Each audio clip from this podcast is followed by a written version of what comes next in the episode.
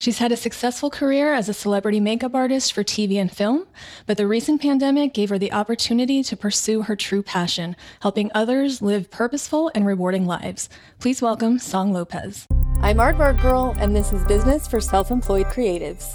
I've been on many sets with you over the years, watching you help people look their best. Now you're working more on helping people live and feel their best. So I want to focus more on that. But first, I'm curious if there are any parallels between the two. Why or how did you become a makeup artist in the first place? Well, just like you said, um, I didn't know at the time, but I am a helper. I'm somebody who likes to take care of people. You know, I grew up taking care of my brothers and sisters, and I think that it naturally came to me very easily.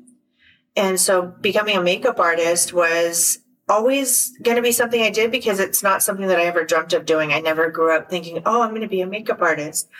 So it was just something, you know, I was a teenager and I wasn't allowed to wear makeup. So I would go to school and I would put it on with my, use my friend's makeup and then wash it off before I got home. And I think this after a while, everyone's like, oh, will you do my makeup? They, I was just gifted at it. It was just natural for me. And uh, so that's kind of how I got started in it. My school, high school friends, and then they were getting married, and I was doing their weddings, and they were like, "You should do this for a living." And I thought, people do this for a living? You know, I lived in Washington. I wasn't living in LA, in Hollywood, where this was normal. I wanted to be a veterinarian or a firefighter, teacher. You know, helping that way. But then I looked up in the uh, Seattle Times back in the day when we used to look for jobs in the newspaper and there was a job for a makeup artist at one of the salon and spas in Seattle. I auditioned for it, brought one of my girlfriends that I always did makeup on, and they hired me and sent me through their own training. And the rest is pretty much history when it comes to that. It wasn't something I thought I was going to do. It's one of the most underrated parts of production, in my opinion. And there are so many times when, even pre pandemic, people don't book a makeup artist we were just talking before about how it can be uncomfortable to be in front of the camera. I've made my career behind a camera, which is very much in my comfort zone. So anytime I'm doing something, I'm conscious of it where I'm not too self conscious about my appearance and I don't care if my hair is perfect and all of that. But there is an intimidation factor when the camera's on. And if you're talking about a commercial, a film, anything like that, these people are going to be aware of that and they want to look their best. But I think it goes beyond just putting the makeup on their faces because you're also kind of part therapist and you help people in a lot of ways while also making them look better. There are a lot of moving parts when it comes to being a makeup artist. I think a lot of people have the idea that you put makeup on and then you go sit in your corner. But there's so much to be done. And I think it is exactly what you said. There's so many times where I'm getting hired at the last minute as a makeup artist. And then, you know, they're throwing, oh, well, we have this look and do you have this? And I was like, how was I not part of the pre-production and, and told about this, you know? So makeup artists today, like have to be ready to produce things being thrown at them at all times. So when the talent comes in that room, prior to them coming in that room, I've been talking to producers, I've been talking to the writers, the directors, and you know, there's just so much information that you're taking on. And then you get the talent that sits in the chair. They're nervous or they haven't read their script or there's just a slew of emotions going on with them. And so trying to make sure they feel comfortable in what I'm doing with them, plus doing what the director writer wants, plus making sure that they're like, well, I don't like this. I want glitter. And you're like, well, we can't really have glitter, you know? And so it, there's it's a very intense job that you need to be able to make fast moves within 30 to 45 minutes of getting them done depending on how much time. So i always just say like you have to be a quick thinker. You have to be able to calm the talent build them up make them feel amazing you know and still make the client happy. So i agree with you they need to feel like you're looking out for them. And whether it's you're jumping in before they start shooting because the hair is out of place or any of those things, you're kind of there on their behalf because you make them look good. And then that helps the client too.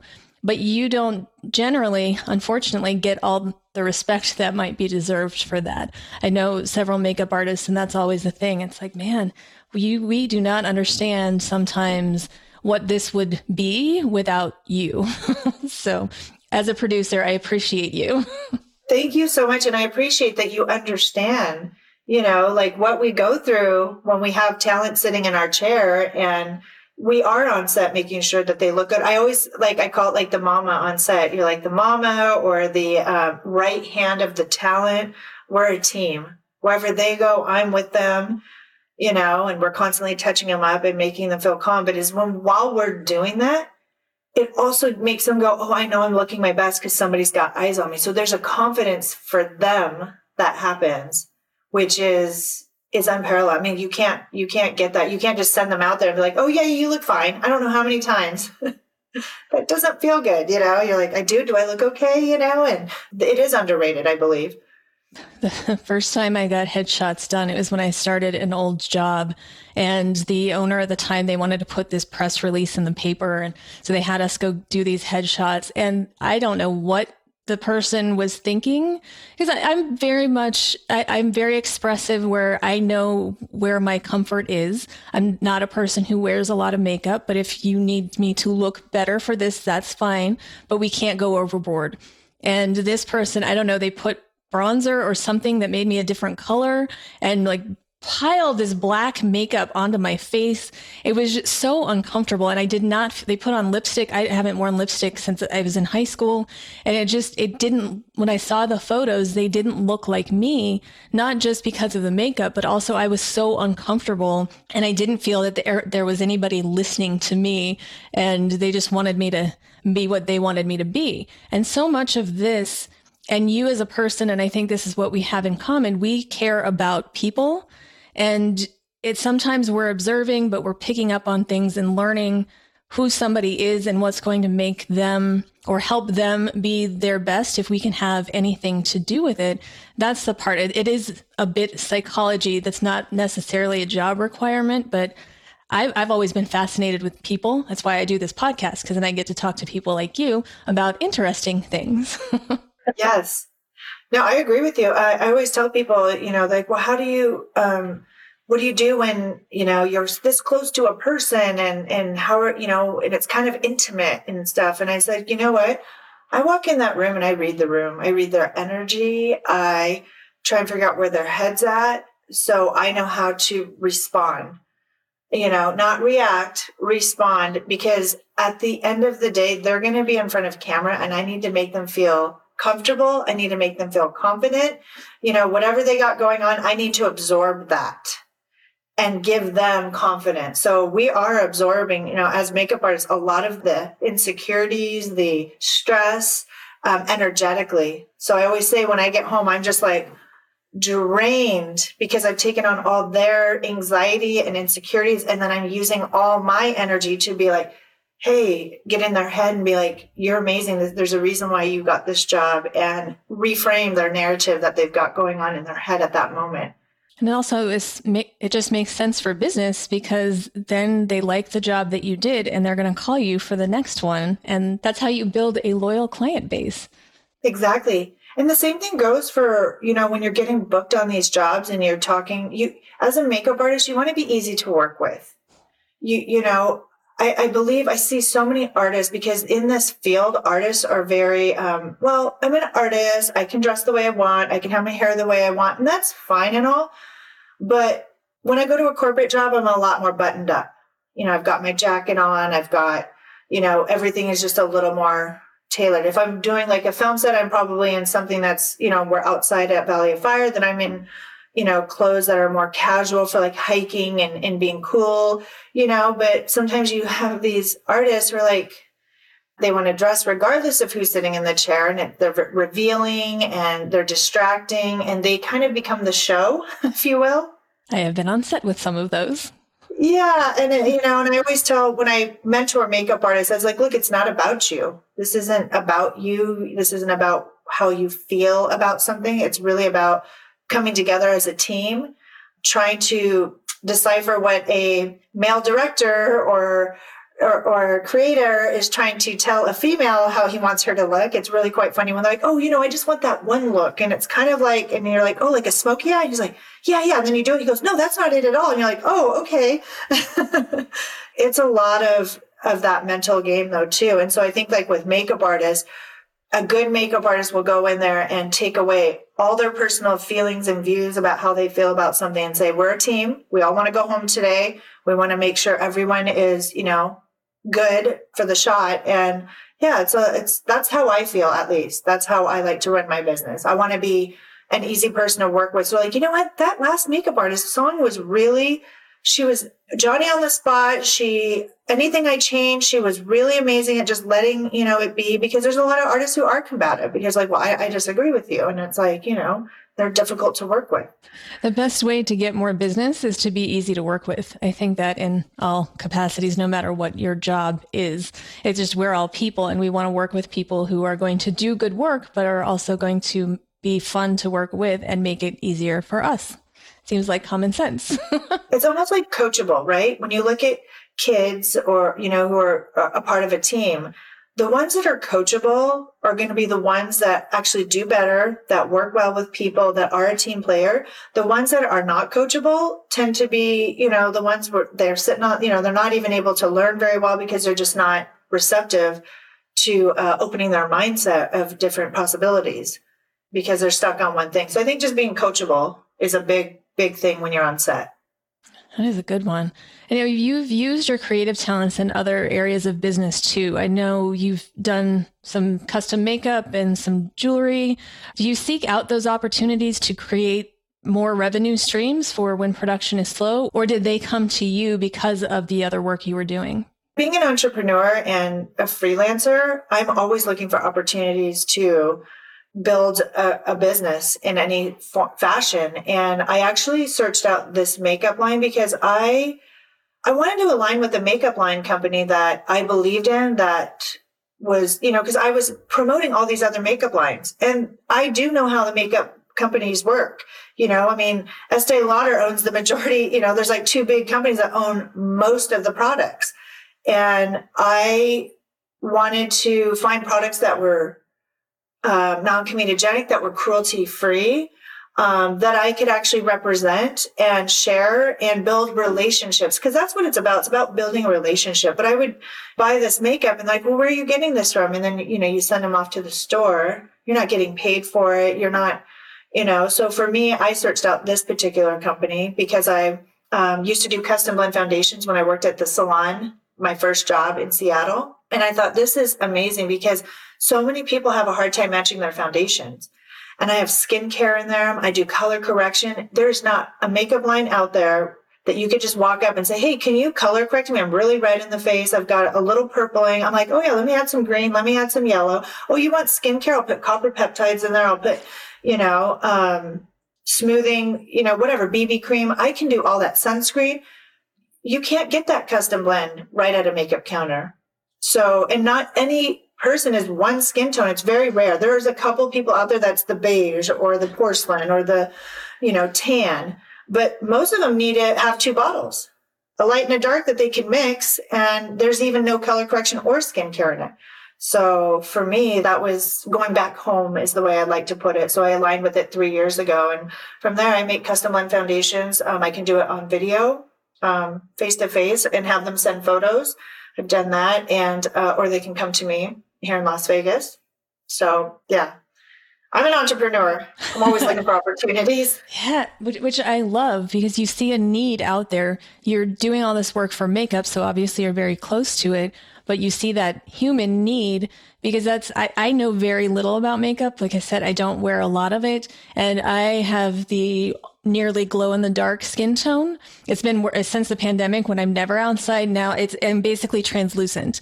I know very little about it, and I'm also very particular about the cruelty free aspect. I have very sensitive skin, so I generally just go without it because everything I've tried doesn't work. So the idea of being able to go to somebody and say, Hey, you will get to know me and provide me with that custom solution. I think that's a, a really smart business move uh, for you that allows you to still stay in your wheelhouse, but expand beyond it.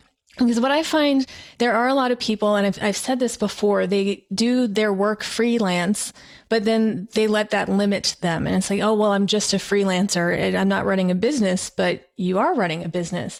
You obviously take that further and you run your makeup business, but you also have the entrepreneurial spirit and you find other opportunities instead of just letting yourself be limited to, oh, I do makeup because you do so much more than that. And I think that a lot of times makeup artists, what I've been finding as I've, you know, talked to fellow artists and just seeing it, um, makeup artists, being a makeup artist should be what you do, not who you are. Um, so I'm really trying to detach the, oh, you know, like people are like, who are you? I'm a makeup artist. I really don't like to be known as just like a makeup artist. I like to be known as somebody who does makeup and somebody who's knowledgeable about it and has their own makeup line and you know but as far as being that as my identity that was the biggest thing of my growth is to not monetize on my soul on my life you know and being like that's my identity. Because for a long time that's how i looked at it. Like i felt like that was the end all be all. And i am a makeup artist. I'm a freelance makeup artist working in film and tv and you know I, it's like where, what else do you do? Who else are you? You know so I think being a makeup artist should be something that should be looked at as like, this is what I do, but then this is who I am, you know, which goes deeper than that. Yeah, absolutely. And it's a, a perfect segue to my next question because. Well, look at that. This pandemic came along and wiped out production for a while. Even now, it's slowly coming back, but there are still a few challenges, smaller crews. So that sometimes means, oh, we're not going to hire a makeup artist. But you've taken this time to really evaluate a lot of things in your life, like you just said about not being defined by one thing or not letting makeup be your identity. So, what have you learned about yourself in this process? Wow, 2020 was the best year of my personal growth life. I am in so much gratitude for the pause that 2020 brought. Under those circumstances, I decided to um, take and invest 100% into my personal growth, looking in the mirror, being in solitude, stop distracting myself, you know, from myself because that's what I was doing with makeup. For I was constantly on set. I was constantly working 15 hour days, five days, you know, how production works. And then you get home and you're just exhausted and you just want to sit and veg out for a few days. I mean, my veg outs would be a few days because I was just so exhausted emotionally, mentally, physically, because it, it's a taxing job, you know, standing over somebody for 10 hours doing makeup or, you know, on sets walking and, you know, slowing down and then going and, you know, all that stuff. So I don't, I kind of went through a, uh, an awakening, I guess, if you will, by my personal growth. And now I am here to share that with people because I have healed. I started healing my traumas. I started to sit in my past and start healing those things. You know, for the longest time, I think that humans, we think like, oh yeah, that's in the past, no big deal. It, it's all good. But there's a lot of trauma that goes to through some of the things. It, it could even be like, you know, abandonment when you were little that you didn't even realize when you're in a relationship, like why, why doesn't he like me? Then, then you're starting to run your, your trauma through your relationship instead of healing that. And just because when you were four years old, your parents left, you know, for a few days and then came back, but then you were kind of scarred from that. But I was like, oh, toughen up. You're okay. But literally you, something happened at that age that you didn't heal from. And now it's carried you into your 30s and 40s and when you get in relationships. So that's just an example, you know? Uh, so for me, I started facing all those, um, because when I sat down and thought about what was really going on, it was daunting. I quarantined alone. I, you know, my career ended in my 25 year career ended in one day. It's like, we're in lockdown today. And hindsight 2020, it's like at the time I thought the world was ending. You know, being single in my house alone, two cats and two dogs. And I was like getting camping meals and solar powered generators just to protect myself. I just wanted to be that Girl Scout that was prepared, right? Thankfully, I didn't have to use it but that didn't feel good. My whole point was, is like I was sitting there, I was like so in my head about it, in my head going, creating all these problems that weren't real. I was going, oh, well, what if this happens? And what about this? And then it just would have me sitting on the couch in just fear and, and anxiety and depression. And so then it clicked very quickly into the very beginning of the pandemic. I started um, putting, to, I put a bidet together. I started being creative, putting a workout thing. I was documenting it. And then I said, you know what? I'm going to make TikToks. And I started to uh, play.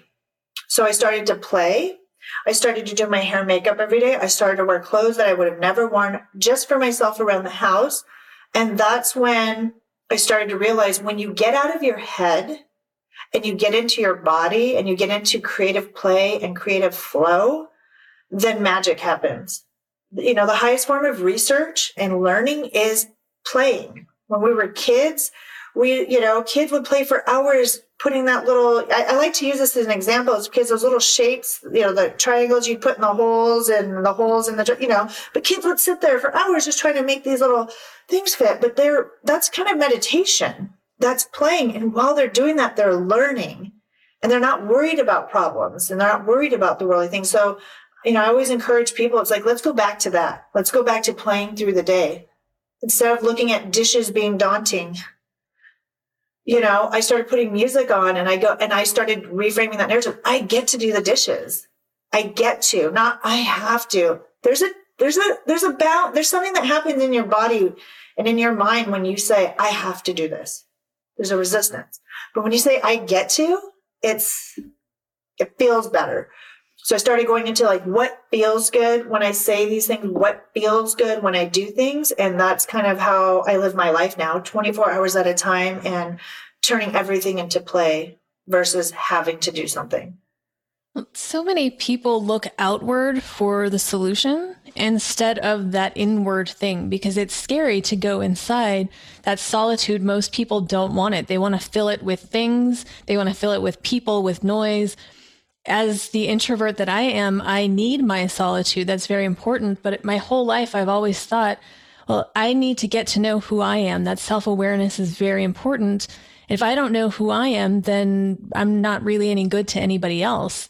And I've had many friends throughout the years that just, whether it's hopping from one relationship to the next or one job to the next, it's always in search of something outside that will fix them but they never want to slow down. I shouldn't say never. They rarely want to slow down to look at themselves and what am I doing to create this life for myself? Am I focusing on all of the negative things and am I worrying for no reason instead of saying I get to? Am I saying I have to? And this is all bad and I'm worried about this and I'll never be able to do that. We place all these limitations on ourselves instead of okay well this is what's happening right now. What are what are the opportunities out there? What solutions can i find or create and get yourself out of there? Because none of us have to be stuck in any feeling we don't want to. Where i think it's important to acknowledge your feelings and they are all valid no matter what they are.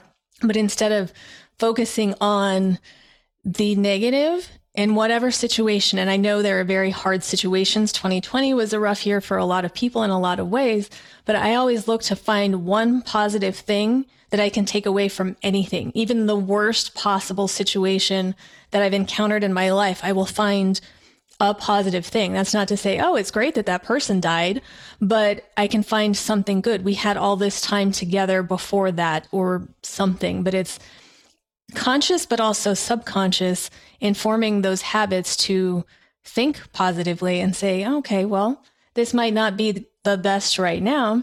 How can I make it the best? Oh, I, oh my gosh, you said so many things. I'm like, yes, yes, yes, yes.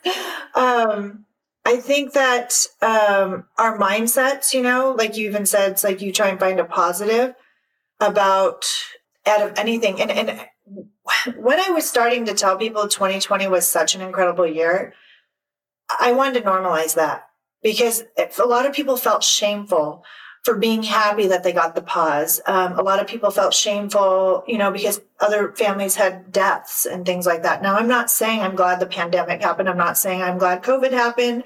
What I am saying is exactly what you were saying. I found the positive, and that's what I'm going to focus on. And all those people who want to look and shut down on me for saying 2020 is the best year of my life, that just goes to show where your mindset is because you made a decision to choose that it was the worst year of your life. And I think that the collective out there seems to like, you know, misery loves company, as they say. I'm sure there's a better term for that, but you want to be relatable, right? So it's like following the herd. When somebody's like, "Oh yeah, I had such a bad year," what do most people? Yeah, me too. It, you know, you kind of want to agree and feel part of something. So to be a person to stand up and say, "I loved it for me, my personal growth, not for the worldly things that happen, but for me personally, it was exactly what I needed." You know, was that pause, and I realized that I was constantly running from myself, whether it was jumping from relationship to relationship, like you had said, or over shopping. I was drinking it away. I was eating it away. I was relationshiping it away. I was sleeping it away, whatever it was. But once you take and go inside and you start figuring out who you are, it's a game changer. Nobody can tell you who you are. Nobody, you know, before I'd be like, oh, yeah, maybe you're right. Maybe that is how I am because you're not sure. You haven't taken that time to find out who you are. And solitude has been the biggest gift. I don't think people understand. When people are like, oh, I feel so sorry for you. You're all alone. A lot of people message me like, are you okay? And I'm like, I'm good. Are you okay? You're the one that's married and keeps talking about how miserable you are. I'm really okay. I do know. I get that one quite a bit. I have uh, one one person that I know who has a lot of kids and a lot of animals and no time alone. And one said that she pities me because I have no one to share my life with. And I thought, no, I have plenty of people to share my life with at my discretion and when I choose to. And to me, that works out pretty well. It's not to say that I'm not open to a relationship or having somebody else to share my life with in that sense, but I don't define myself by any of that. When people say, we, you were talking before about how do you define yourself, I never say, oh, I'm single, because that to me is kind of irrelevant to who I am as a person. yeah. And, and like you said, you know, um, you're not opposed to having either, but what happens when you are able to be in solitude, not only are you a clear thinker, and not only do you value stuff, you become a high value person with your soul. And I've noticed for me, like I used to let, I used to call my imaginary dinner table. I would invite everyone over to my dinner table. Anybody could sit at my table. I mean, they were backstabbers. They were jealous people. They were, you know, all kinds. I, I just wanted a lot of friends because I think that made me feel like I was somebody. But really, as I've, I don't know what the word, I'm not loving to use the word elevated, but as I've grown and as I've found out who I am, the less people I'd rather have a, a bulk around. I want more quality. And I, I really, and, and those people that are around me that are my quality people are understand me they know when I check out. They know when I set those boundaries, um, the way that they communicate with me. I mean, it is the best relationships I've ever had because you're teaching people how to treat you because you know who you are and you don't need them to be around. So you're not just saying yes, you're actually going, you know, I just need the day to myself or not today. How about next week? Or before I'm like, yes, yes, yes, yes. Cause I constantly needed to somebody to like me and I wanted didn't want to let anybody down. You know, there's all those insecurities that come when with having a bunch of friends and when you don't know yourself. You have to honor yourself first. And I think that's the problem with people are worried about being selfish. And I don't think selfish is a negative thing when you're not intentionally hurting somebody else. There's is that level. If you're doing whatever you want at the expense of other people, that's not okay. But when you're taking care of yourself and saying, I'm tired right now because I just worked a week of 12 hour days and I'm exhausted. So I need to go sit on the couch for a couple of days and not be social. I need that for me without worrying that you're insulting somebody because they invited you to go do something and you're not up for it. But then agreeing to do it anyway and then being miserable and then nobody has a good time anyway because you didn't honor yourself. You were trying to make somebody else happy and then nobody wins. but I've, I've always tried to reclaim selfish that there is a certain point where you have to take care of yourself. You are the only person who will be with you for 100% of your life. You know, that's the thing is when you say yes to somebody, you're actually saying no to yourself, you know, because you're not, So making sure that when you do say yes to somebody, it's something that you're like, okay, I'm willing to give up my time. Time is something nobody gets back. You cannot make more time. You can make more money. Right. And also the people that you have in your life, if they're going to be upset and not honor you because you don't feel like going out, then you need to do your checks and balances because those people, the reason why they're upset is because they need to fill something up within themselves and they're putting that pressure on you.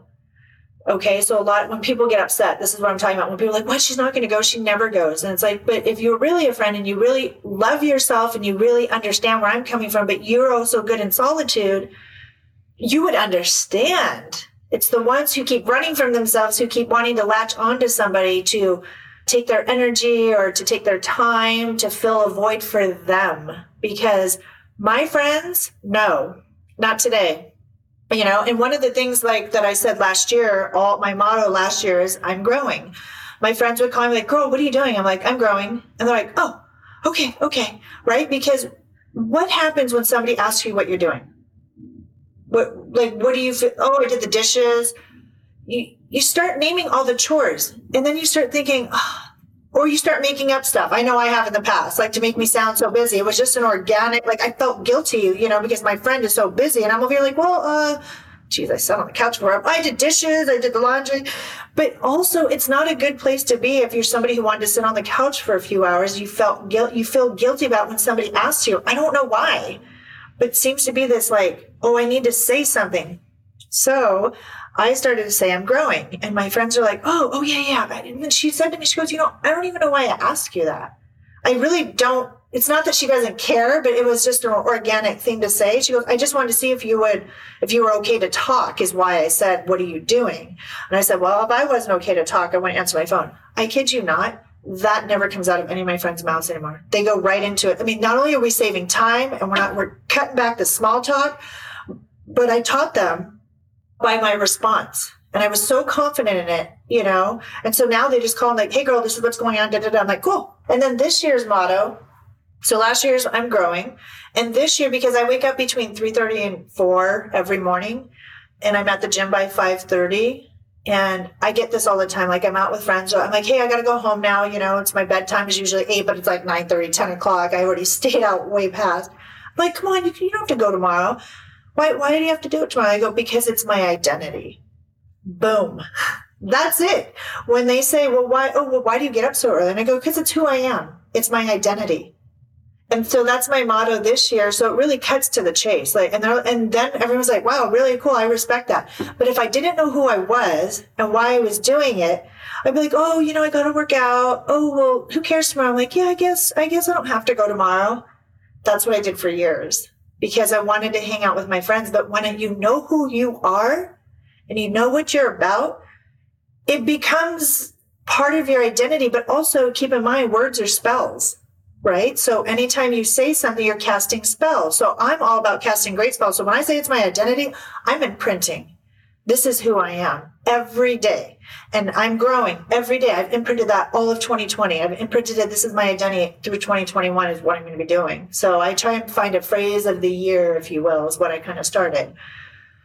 So again, this goes back to knowing you and why you do what you do and being firm about who you are. And people eat it up because it's just inspiring. You know, they're like, wow, okay, I'm down for that. I'm going to try and do that. I'm going to try that. And it's, it's cool. Yeah, if I could get people to stop asking me, how are you? I would be very happy. Is the one question that it's a family, well, and my brother and I both feel that way because it's impossible to answer in a succinct manner. And most people don't really care for the actual answer. It's just that question, that throwaway question. And I'm not big on small talk. So I will usually just not answer it and, and give them the um, hint that I, I should find a better way to craft a response to that that will get them to stop asking. I might invest some uh, realist, mental real estate into this one for you. So let me see if I can come up with something because I'm all about this, the way we communicate with people, you know, and teaching people how we like to be communicated to, you know. So I agree. Like, how are you? And this, oh, so this is what I say. Well, yeah, I'll tell you what I say. So whenever someone um, asks me um, how I'm doing, I'm like, I'm magic. I'm magical That's what I say because I believe life is magical. So that is one thing I use constantly like, hey, have a magical day. Even when I'm in like having a hard day, and my hard days are so different than a lot of people's hard days, you know, because I believe in sitting in my emotions. I believe in people like, why are you crying? Or like, how are you today? I'm like, I, I cried today. And they're like, you cried? Are you okay, girl? I'm like, yeah, girl. It was amazing. I go, when was the last time you cried? And they're like, I don't know. And I'm like, well, to me, crying's a massage for the soul. Just like you go to get massages and get the knots out of your body, crying should be normalized. And I cry every day. I try to, and if I if it's a couple days, it's a release. It's an emotional release. It doesn't. Sometimes I cry out of pure joy, out of gratitude. The attitude of gratitude of just being like, oh, I'm so grateful for this very moment where I am completely being provided for. I'm I'm in gratitude, regardless of the fact that my career ended, regardless of all that stuff. The attitude of gratitude was also the most important thing that I did in 2020 when I was growing. I woke up every day in gratitude for that day to be able to create, not and to play, not to stress, not to take it for granted, to play and create. That's what I would say. Blessings for this beautiful day to play and create. I think that's one of the most important things you can do as an entrepreneur, though, because you say that your career ended and one facet of it has, or it's paused for now. But this time, you took this time and instead of doing what a lot of people do, which is embracing that glorification of busyness, like, oh, I'm so important because I'm so busy. But if you're so busy all the time, are you really happy? That's a, a whole other thing there that I talk about quite a bit. So I'm, I'm sure people get tired of it. But you took the time to be, to rest, to learn, to grow, and to figure out what's next. So maybe your makeup career is paused for now. Maybe you're done with it. Maybe you aren't finding the fulfillment in it anymore. Because you know you're working as a life coach now. Is that accurate, or what? What is short and sweet with song? What is that? Sass. Sass is my brand, and it's uh, short and sweet with song. Because I am a sassy, I do kind of come at people with like excitement and verve, you know. So I can be a little bit sassy when I interact with people. So, and I've been called sassy since I was a little girl. Everyone's like, you're just so sassy. And I thought, how can I brand something? So, you know, just like you have Aardvark Girl, there's, some, there's a meaning behind that. And that's kind of how sass came about. And through my healing, I had um, energy healers that would come to my house. And um, when she came to me, she's like, You're a goddess. I'm so honored to be here. This is who you are. And at first I was laughing. I'm like, Oh, a goddess. Okay. You know, because I was still growing into the person that I was becoming. And actually, I was, I'm growing into the person that I've always meant to be. How about that? Like I'm stepping into, I'm deprogramming myself from all the programming I've had since I was a little girl, and I'm becoming the person I've always meant to be. And so when she told me that, I was like, okay, well, then over the healings and over time, I really realized what that meant. You know, a goddess is a grower. A goddess is somebody who is constantly thriving to be herself, to give to others, to help others with her powers and, and her mindset and her growth. And so then I became the Sass goddess, short and sweet with song, and then goddess. And I want to encourage women to step into that goddess power and of growth, of being powerful, being confident in who they are.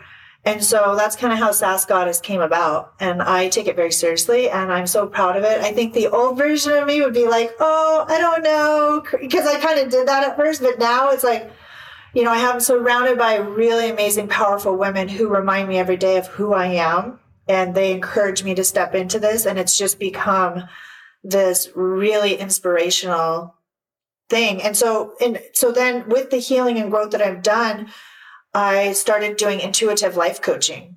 So I talk to people, I help them take notice of their traumas, take notice of their mindsets, their masculine energy that they're living on. And I get into their minds and start tweaking it a little bit. Let's, let's change the narrative. Let's think of it this way. Let's start practicing this because if you go and work your body out, you're training it. Now let's train the mind. Your mind's been weak because you've been training it to think negatively because you've been talking.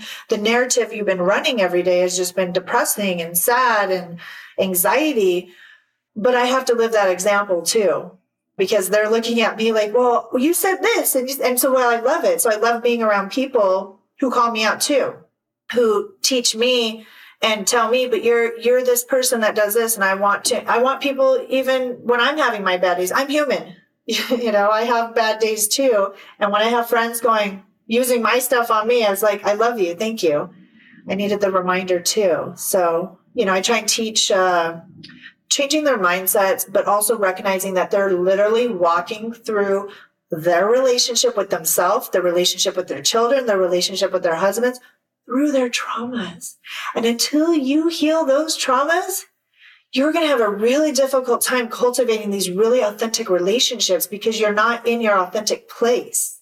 The hardest work anyone will ever do. It's not parenting. It's not being a good daughter or son. It's not being a good coworker or not being a good boss. The hardest job there ever is out there is the work that you're going to do on yourself because most people would rather shop it away, rather eat it away, drink it away, gamble it away, because there's a multitude of different things to do all day long that can make you avoid yourself.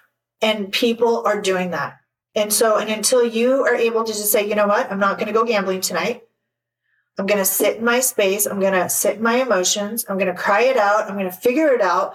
Some people need guidance through it. Some people, and that's what I'm here for. And it's all, and when I say intuitive, is because things come to me organically just by having a conversation. So it's not like when I talk to you, it's going to be the same program as the next person. And it's all up to them how long it takes them, right? So somebody's like, well, how long is this going to take? I'm like, that's up to you. What are you doing when I'm not with you? Are you practicing the things just like you would if you were going to the gym and working out? Are you doing it for your mind?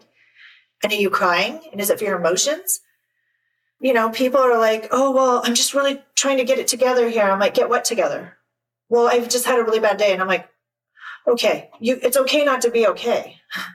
Did you cry? Well, no, I tried to keep it together. I'm like, no, that's not what we're doing here. I want you to cry. I want you to throw a fit. I want you to stop being strong. And I want you to get into your body and your emotions and let it out. It's like your custom makeup only for the soul, more so. Like you're giving them customized solutions so much of this, you're talking about lives, but it relates to business in the fact that business is run by humans. And so all of this ties together. You're allowed to change your mind. So even if you've been working towards one career for 25 years and you decide that's not for you anymore, you're allowed to do that.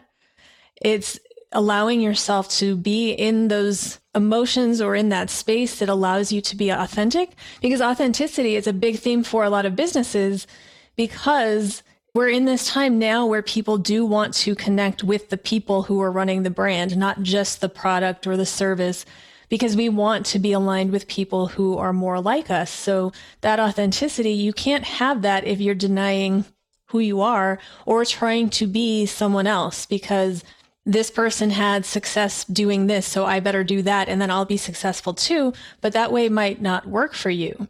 And where you're talking about custom solutions, it's the same thing because there's so many courses and coaches and everything else out there. Right now, I feel like since the pandemic, everybody is a coach, but a lot of people are looking for that easy solution. They don't want to do the work. They just want you to tell me how I can fix my life in a short period of time so I can have all these things that I want. But you can't get any of that.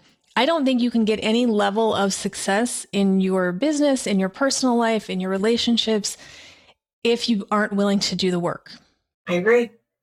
And you're you're 100% right. Like I had to let go of ego of caring what people thought, caring what my peers thought, caring what with people that I grew up with or went to school with or whatever, you know. So it was really like being vulnerable and, and not caring because we tend to carry on this ego persona that we we put up this shell of who we are, but really I'm an emotional being and I'm an empath. And, you know, I used to carry around this hard shell, this tough cookie of don't mess with me. If you mess with me, you know, you're really going to get it or whatever. You know, I mean, I was, I had my moments, you know, even in the makeup industry, that wasn't my authentic self. That was who I was programmed to be because of the environment that I grew up in, the trauma that I had when I was a kid, you know? So when I do see people who are walking through that in life, I'm like, wow, that's not who they are. We were not born to be these cutthroat people, these angry people. That's not how we are born. We're born to love.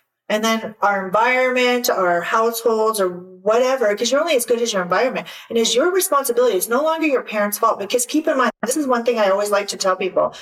They want to blame their parents. Well, my parents should have known better. I'm like, and I'm looking at them like, how old are you right now? They're like 40. I'm like, do you know better?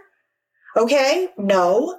Then why is it your parents' responsibility? Now you're grown. It's your responsibility now to start diving in deeper to what really transpired instead of blaming your parents. Your parents were a product of their environment and it's generational, you know? So it's it's mind-blowing. I have forgiven my parents. I mean, I used to think that way too. That's why I'm talking like that.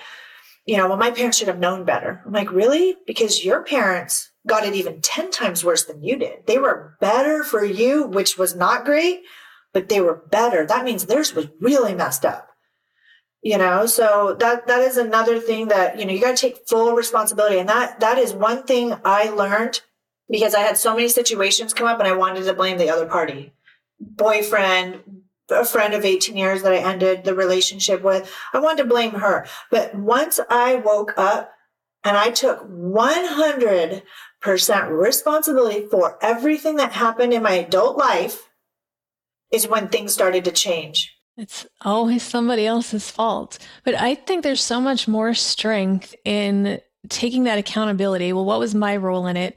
And also in trying to understand, like you said, that your parents' situation, maybe that had an impact on them, which then impacted how they were towards you.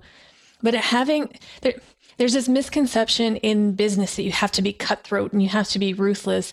And I find that being compassionate gets me way further because I don't jump to the conclusion that this person meant this or said that or they did this because of something that has to do with me because I think 99% of the time other people's actions don't have anything to do with me. And so being able to accept that that I may have interpreted it this way, but that's probably not their intention. So I'm going to give them the benefit of the doubt. And perhaps that can make me naive at times, but I'm willing to accept that because I want to find the good in people. I want to believe that their intentions are good and maybe they're just a little confused or stressed or something is going on in their lives that they're projecting has nothing to do with me. So I will be kind to them in return and do what I need to do while also honoring those boundaries because I think those are very important too. so honestly, what you just said is the most powerful. You keep all your power because you don't react. So really, this is really interesting because I was a reactor. I have been a reactor my whole life because of my environment and my growth and things like that. And let me be honest with you. And I like to share this because when I left my last eight year relationship, I was like, it's his fault. He was this, he was that. I mean, I could name off a million different things of why we didn't work out. But once I sat with myself, once the noise was gone, once he left, I finally got to sit myself and I said, Girl, you were so angry. You had anger issues when you were with the This guy pulled out, he knew how to push a button and I would go from zero to a million. Like I was just like fire, hot, red, angry, frustrated, whatever. I mean, he, I don't, nobody's ever been able to poke me like that. And it wasn't until that moment I was like, what was your role in this? I signed up for anger management after we broke up. I went to an anger management course and I got books and I started to say, I didn't like who I was, how I reacted, regardless of how he came at me. I had no power. I gave my power away every single time. And that bothered me. I didn't like that because I want to know who I am, be in control of who I am. That is the real power. So it's not naive. And I want you to take that right out of your vocabulary. I want you to replace that with it's powerful. I'm power because that is what that is. And people think that's weakness, honey, but it's not. And so I, I really admire that. That's what I'm, that's who I am becoming. So that's good. So maybe how you say that you're magical, I'll start saying I'm powerful. How yeah. are you today? I'm powerful. Uh, that works. Yeah. I'm going to take it. and exactly. And I like that how that resonated with you. But what are people going to say about that? They're like, oh, they're taken back, but that becomes your identity. That becomes who you are. And people are going to come at you differently, not basic, you know, because you're going to come with that. So they're going to, it's going to actually, I always like thought provoking conversations. So when people are like, I'm magic, there was one time I said it to somebody and he actually goes, really? Well, what about? What happened?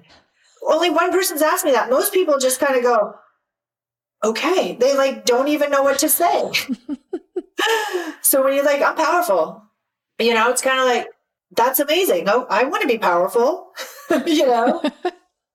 it works. Yeah. And then uh, one thing I wanted clarification on, just because I think it's useful to a lot of people. What does it mean to live purposefully? Ooh, I like that. Um, I also like thought provoking conversations. I, I know it just gets me going. I love it. So if you look at my Instagram, in fact, I'm have to look at it because I can't think right now off of it, but it used to say makeup artist at the top. Now it says that I'm a sass goddess, a divine femininity goddess, and that my passion is living a purposeful life. Okay, living purposely, I believe, is a life of service helping others. We are not put on this earth to just come here and acquire cars and houses and things and and things like that. So to me, my passion is living purposely is to what can I do for others? How can I help somebody? That to me just fills my soul up and it feels like I have a life of purpose. There's a reason why I'm put on this earth. There's a there's a reason why I'm the light out there when in the darkness of, of 2020 or whatever, you know. And when I get people telling me, like, thank you so much, you know, were you living in your purpose? And, and living your purpose also means knowing who you are, your authentic self. And when you know who you are and your authentic self, you're going to find your purpose, whatever that is. That's what's happened for me. And that's how I know that that is the truth. I love that. If you had one piece of advice for other self employed creatives out there, what would it be? Stop thinking. Stop overthinking of what could go wrong. Stop overthinking about what somebody else may think. Just because you want to do, be a life coach and you have a, a friend that's doing the same thing, who cares? Just because you want to start your own makeup line and you know somebody else has already done it, those are all lies. So for me, my biggest advice is get out of your head get into your body and start doing what feels good. If it feels good, that is a roadmap. Your body is a roadmap. Your mind will give up before your body will. Your mind will ruin everything before your body will. So, you know, when I hiked my Mount Kilimanjaro, the mindset was you you can tell yourself that you're going to make it or you can sit there and go, "Oh my I mean, I mean there were times I had moments but the biggest thing was, is like, I realized is that my mindset would have given up before my body. Again, it goes back into just being, stop trying to create problems, start flowing through the day. And I'm going to tell you, that's when the magic happens. That's when start things start coming to you and you start, well, that feels good. Oh, oh yeah, this thought came in. That's where creativity and play and learning comes about. So I was like, get out of your head and get into your body. That is, that is my best advice. Everyone needs to be more out of their heads. I think I can attest to that. yeah, I think if more people were into their bodies and you know more into their feelings and more into what feels good versus creating all this problems, the world would be a lot better of a place. You know, and, and meditation. And let me tell you something: meditation isn't just sitting there closing your eyes trying to empty your mind. Meditation is dancing. Meditation is stretching. Meditation is focusing on a sunset with the clouds and turning the clouds. I had a friend send me a. Uh, picture of a cloud. And I was like, oh, that looks like a question mark. He goes, oh, it looks like Casper the Ghost. I'm like, oh, what about, it looks like this. We literally had a conversation about this cloud. And you know what I said to him? I said, you know what? This is a perfect way to meditate because we got into creative play over a cloud photo. And, and it took me away from any kind of things that I was creating and problems and my day and it just took me into that meditation state for that moment so i think that the idea that people think meditation is you have to sit in a room and empty your mind that's no so i meditate all day long whether i'm doing my hair and, and the thing is is what i like to teach people it's like you know, when I do my intuitive life coaching, they have to do their hair makeup and get ready. I mean, if they wear makeup, whatever, it's not about that. It's about them. And I said, I want you to take that time to yourself no distractions and know that, you know, if our appointment's a half an hour, I want you to take a half an hour to yourself with without any distractions and I want you to get into your body. I want you to do your hair and anytime your mind wanders, I want you to come back to your hair and be like, "Oh, I like this curl," or because that's the mental practice. Doing your eyeshadow. I want you to take that time because we'll sit there and do things and be like, "Oh, and you're not present." I like to, people to be in the present, which is re- what I believe is really important. What a lot of people are lacking. They think that meditation. you could just be sitting down, being content, and just enjoying music. That's meditation. It's being present. It's being in the moment. It's such a hard thing for some people to find, but I agree with you wholeheartedly because that's, I think, where that magic or where that power is. It's being in the present moment because that's that's all we really have, right? It's the moment that we're in right now because we can't change what's happened. We don't know what will happen. The only thing that we have control and it's not even really control, but all we really have is the moment we're in right now. And I like that I'm in this moment getting to talk to you. Thank you. Yeah, and I always say this, the future is now. The future is 1 minute from now. The future is 10 minutes from now. You don't, you know, and the biggest thing I always said is like, I don't know if I'm going to be around next week. When people are like, oh, what are you going to do about that next week? And I'm like, you know? I'll cross that bridge when it comes. I'm not even worried about that right now, which is really quite funny because I'll be like getting an email for a job in September. I, and this is a true story. I got a job for a thing in September. I think I kind of skipped the email. I think I may have read it and I think, oh, I'll get back to her. Well, two weeks later, just a couple days ago, she was like, Hey, did you get my email? I'm like, September? oh my God, that's so far away. But back in the day when I was in that oh, I got to book it on my calendar. I'm a makeup artist. I'm freelancer. I go, oh, it's tidy up. Now I'm like, I live 24 hours at a time. I'm in the present moment as constantly as possible. So people are like, Song, did you get the thing? What are we doing? I'm like, I'll, oh, I don't even know what we're doing. I'm not doing tomorrow. I literally live in the present moment as much as possible. That is where the magic happens. And this is why I want to help people not look at meditation as, oh, I have to sit in a room. How about meditation could just be your drawing or your coloring or you're singing or you're listening to music, you know? So I want to encourage it as more play and being in the moment versus I have to set aside this time, just sit down and empty my mind because the, I can't do that. I don't do that. I try. I always think about a sandwich or something. It always goes to food with me. so it's like, I think I'm perpetually hungry. so, oh my God, that's so cute. I love it. That's what happens. So, where can people find you out in social media or if they want to work with you? I am on Instagram as Makeup by Song, TikTok Makeup by Song, Facebook. I have a business account that's Makeup by Song, or you can just find me on my personal page and follow that. And it's under Song Julianne Lopez. And yeah, pretty streamlined in that. That's where you are, being all magical. Thank you so much. Yeah, exactly. Thank you so much for taking the time with me today.